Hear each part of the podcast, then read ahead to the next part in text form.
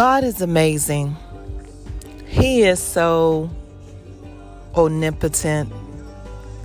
I am completely awestruck by who He is. He is our Savior, He is our source, He's our provider, He's our deliverer, He is certainly our healer.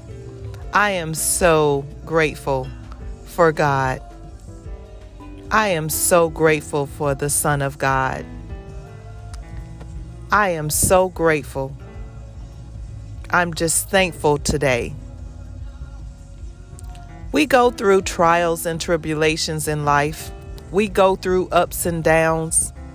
We go through things that we had not expected to have happen in our lives.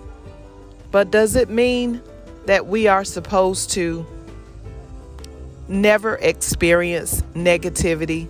Does it mean that we are never supposed to encounter those things that are bad and wrong? Does it mean that we are never supposed to have any type of situation arise in our life that is difficult? No, that's not what it means at all. What it means is that in order for us to grow, in order for us to change and become the new person that we have been called to be, they have there has to be difficulty. It has to be a challenge. It has to be something that we are up against so that we can see how we have matured, how we how we have grown. If we cannot encounter this opportunity to change and grow through trials and tribulations, then we would remain the same. And many of us don't realize that we are in a place where there is no growth because we haven't had any challenges, because we haven't faced anything. Many of us don't realize that we are going around the same mountain, the same tests, the same challenges because we haven't tried to really move forward and accept the new thing in our life the new person, the new job, the new business, the new anything. Even though we've been praying, even though we have been asking, even though we have been searching for, something that is so much better, a lifestyle that is so much greater. Many of us can't get past the test. Many of us can't get past the challenge. Many of us decide that, oh, I'm just having a hard time, and we accept this as a victim. We accept these things as conquering us, as allowing us to stay in the same place, and it's not our fault. It's someone else's fault. It's someone else's reason behind why we are stuck in this place that we cannot get out of.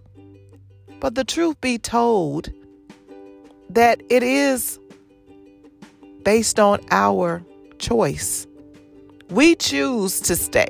We choose to remain. We choose to be the people that we were instead of embracing this new individual, this new person that we have been praying about to become.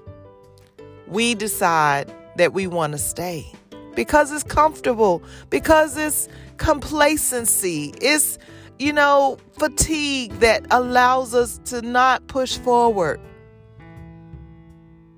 Possibly it's, you know, some other distraction, but we choose not to change. But this day, I choose change. Do you? See, change is tough. Change is difficult. Change is uncomfortable. Change allows me to become new. It allows me to be someone that I never knew before. It allows me to experience things that I've always wanted to experience, but I didn't even know that I needed to experience. It allows me to keep my joy. It allows me to have a sound mind. It allows me to continue to grow and become everything that God has purposed my life for. That's the difference between choosing to remain or choosing to change. I challenge you today. Look at the difficulties in your life, the challenges, the things that are coming up in your life, even though it may be something that has been repeatedly going on for years.